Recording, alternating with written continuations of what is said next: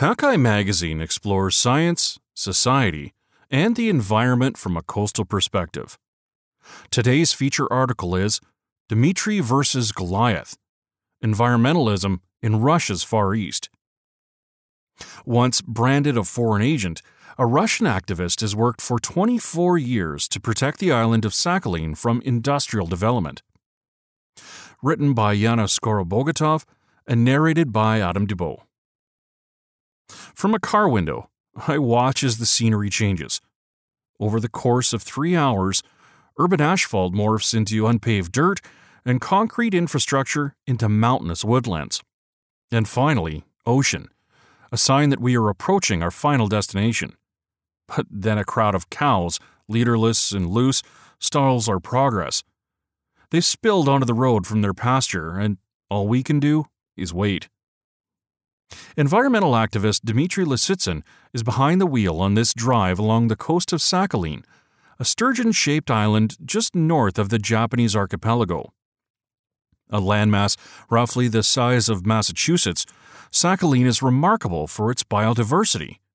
Many endangered species call the island's waters home, including western gray whales, Sakhalin sturgeon, and the world's third largest salmon population. The cows sprawling across the two lane coastal highway are emblematic of summer on this island off Russia's east coast, a brief moment of bounty in a place where scarcity is the norm. In addition to the cattle grazing along the road, you'll find wildflowers erupting in the fields, and plump vegetables, fat fish, and giant barnacled Kamchatka crab in the local markets.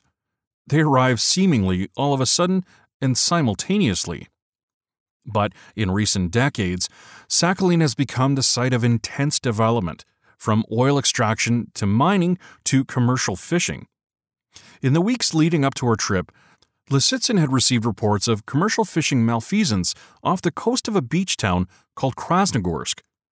Locals had told him that fishing nets cast across swaths of the adjacent bay were getting too long and too far out into the bay, violations of regional and federal regulations.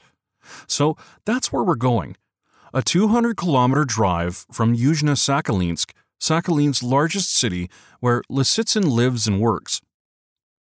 Once in Krasnogorsk, Lisitsyn, two volunteers, and a couple of employees will spend the day gathering evidence to see whether these reports are true, and, if so, will publicize the data on the website for Sakhalin Environment Watch, the NGO Lisitsyn heads.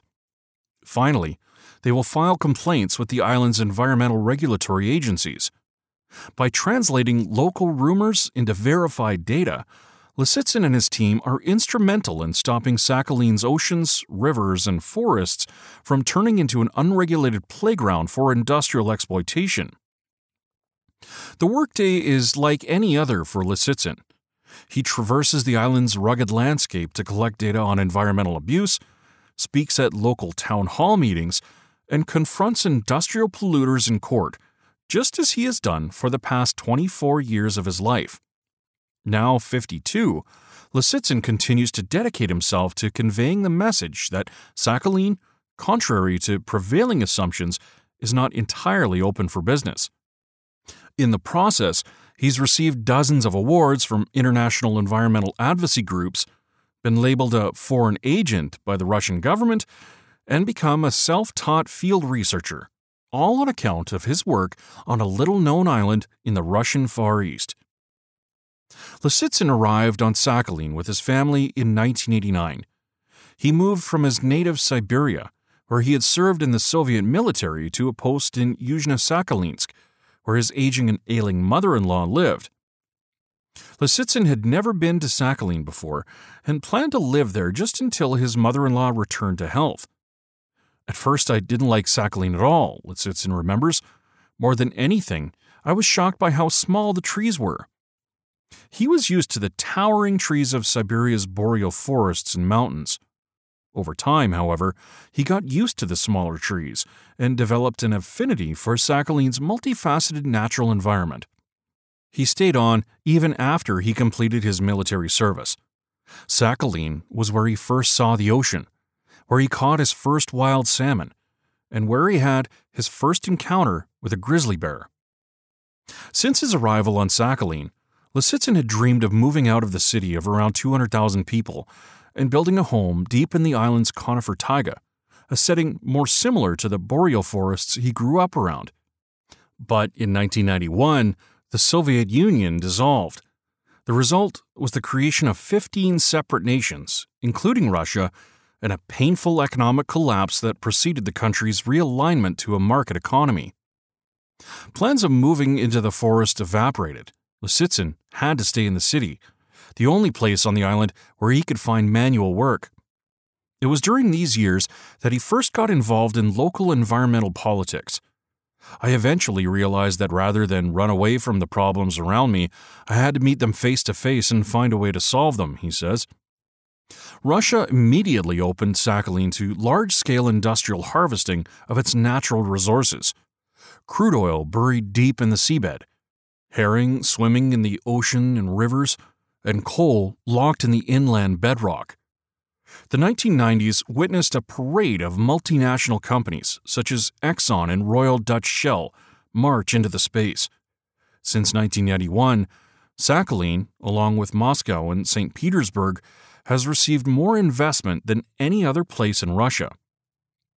The impetus to launch an environmental organization came early during the construction of Sakhalin 1 and Sakhalin 2, the region's two most productive offshore oil and gas developments. In 1996, years before the developments became functional, Lisitsyn had joined forces with the British environmental researcher and consultant Emma Wilson to form Sakhalin Environmental Watch. Their goal was to monitor the consequences that Sakhalin 1 and 2 and similar development projects would have on the island's natural environment. Wilson met Lisitsyn, who goes by Dima among his friends, in the early 1990s. The Soviet Union's collapse meant NGOs from around the world could work in Russia for the first time. Wilson came to Sakhalin to lay the foundation for a locally run organization that would commit itself to environmental protection. I still remember we were on the bus with his friend Sasha, and Dima was standing there, Wilson says, of her first encounter with Lisitsyn. They were squashed together and just nodding and saying hi, nothing much in the way of real conversation. Off the bus, Sasha urged Wilson to talk with Lisitsyn. I said, Okay, why? Wilson recalls, and he said, Well, I think he's the guy you're looking for. Wilson listened, and as impressed as she was with Lisitsyn then, she today admits that she could have never imagined that Sakhalin Environmental Watch would accomplish all that it has over the past 24 years. If I say what is my biggest achievement in my career, it's finding Dima, Wilson reflects. That is actually the biggest impact I've had on the world. Despite Lisitsyn's limited training in geological science, he had begun pursuing a degree in geology back in the 1980s, only to drop out after being drafted into the Soviet Army. He knew the environmental impact that projects as ambitious as Sakhalin 1 and 2 could have. In 2016, Sakhalin 2 alone produced 11 million tons of liquefied natural gas, the equivalent of 100 megatons of emitted carbon, or one seventh of the total amount of carbon dioxide emitted within Canada that same year. The first time I met Dimitri, he was a carpenter for a local museum, says Doug Norlen, an environmental activist at Friends of the Earth International who first met Lisitsyn on Sakhalin in 1997. So we met him in the carpentry shop, and Dimitri took his forearm and wiped off a bunch of sawdust off his work table and plopped his laptop down on it.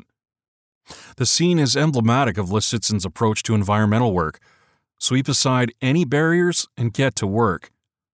He was really doing a lot of work by the seat of his pants, Norlen remembers.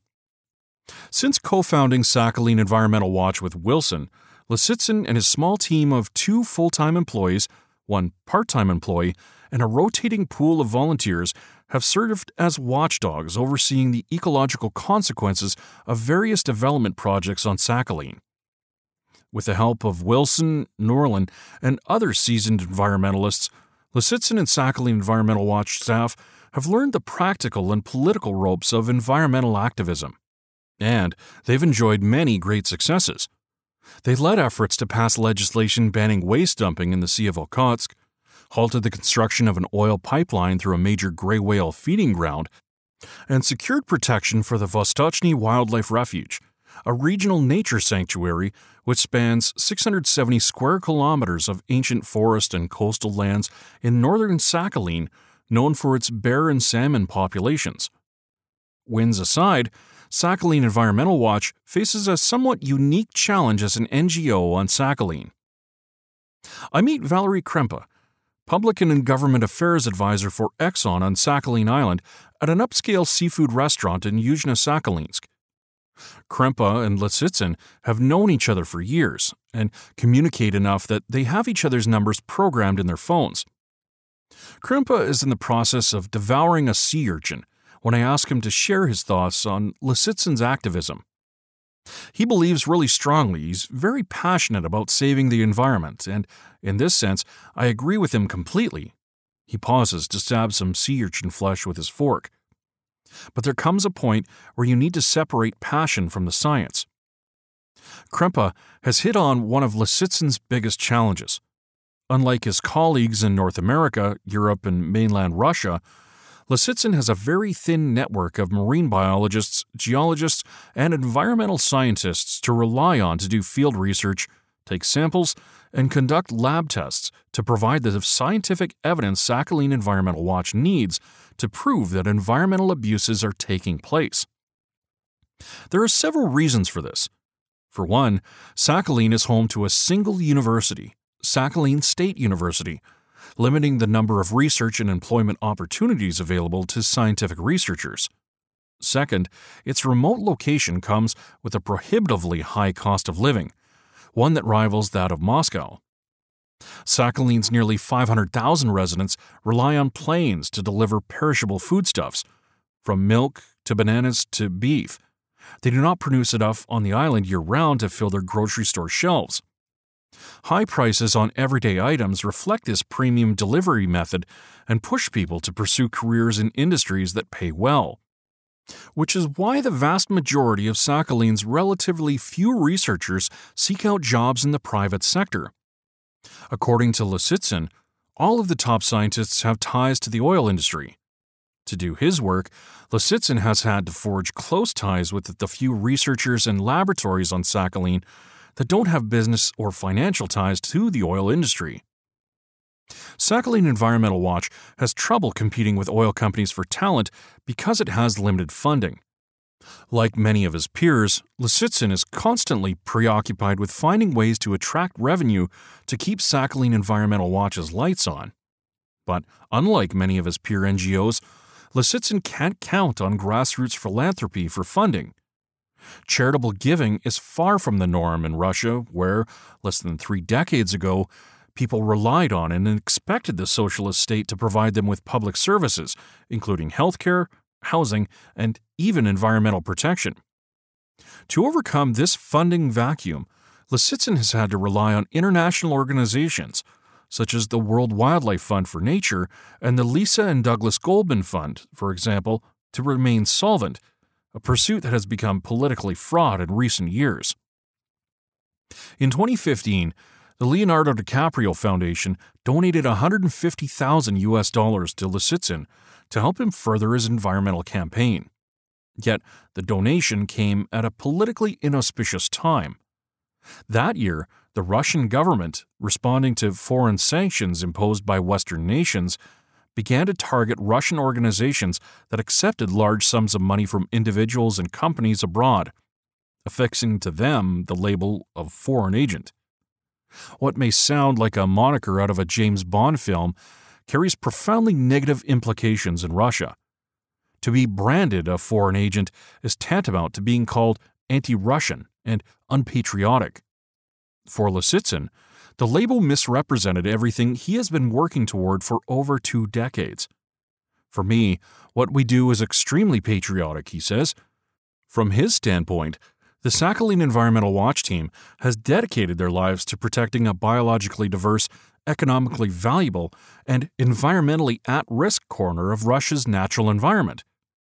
He sees Sakhalin Environmental Watch as an organization whose many missions include guaranteeing that current and future generations of Sakhalin residents need not travel off island or outside the country to enjoy nature in its purest and most native form. The foreign agent designation attracted so much negative publicity that Lisitsyn returned the $150,000 grant to the Leonardo DiCaprio Foundation and pledged never to accept money from foreign organizations. Today, Sakhalin Environmental Watch's operations depend on donations from Russian private sector philanthropies and a small pool of individual contributions, sources of funding that have come under threat since late 2015, when the ruble crashed and the Russian economy suffered a downturn from which it has yet to recover.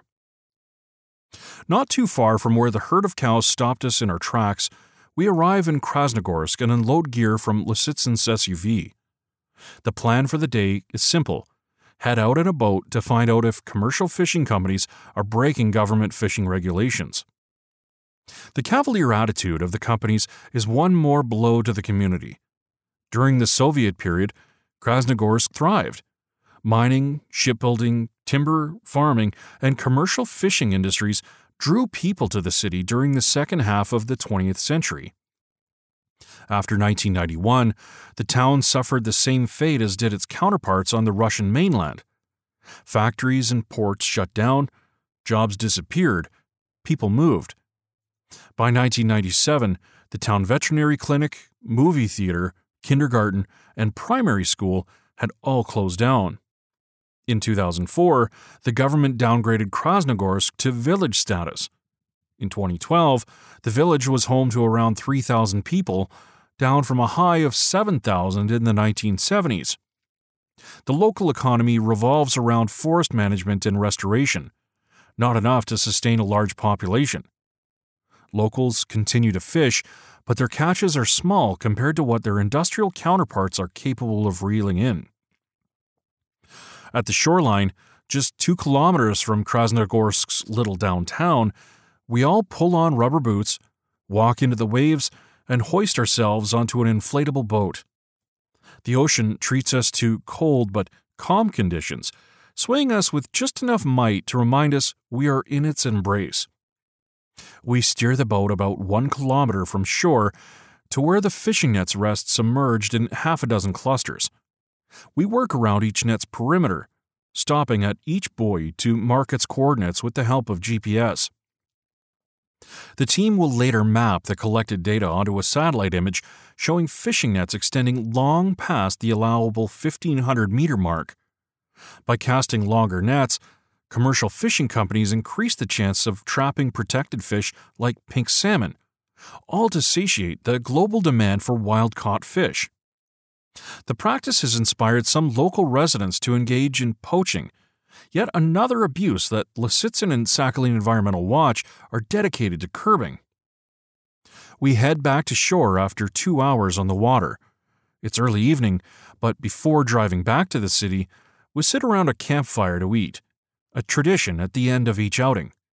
We dig into the hot dogs, tea, and spinach picked fresh from the garden this morning. During the drive back to Yuzhno Sakhalinsk, we pull over a few times to enjoy a sunny break through the clouds or roam through a field of beachside wildflowers. We're mostly silent, almost solemn, observing, and maybe even honoring the generous beauty that the natural environment has gifted to us on an otherwise gray day. Our final stop is on a small bridge. A narrow river flows beneath us, Two men dressed in faded army fatigues are chatting and fishing, their flimsy fishing rods dangling over the railing. Lisitsyn suspects that they're poaching taimen, an endangered species of salmon native to Sakhalin. He approaches the men, his manner friendly. Lots of fish today? Lisitsyn asks. Yeah, it's a pretty good day, one man responds with a smile. Before Lisitsyn can press for more details, the other suspected poacher looks up does a double take, and interrupts. Hey, you're the guy from Sakhalin Environment Watch, he exclaims, signaling to his partner to keep quiet. Find more coastal news and stories from Hakai Magazine on our website at www.hakaimagazine.com. All of our feature stories are part of the Hakai Magazine Audio Edition podcast, which you can subscribe to through your favorite podcast app. If you've enjoyed this podcast, feel free to share it with your friends, and don't forget to like, comment, and follow us on Facebook and Twitter.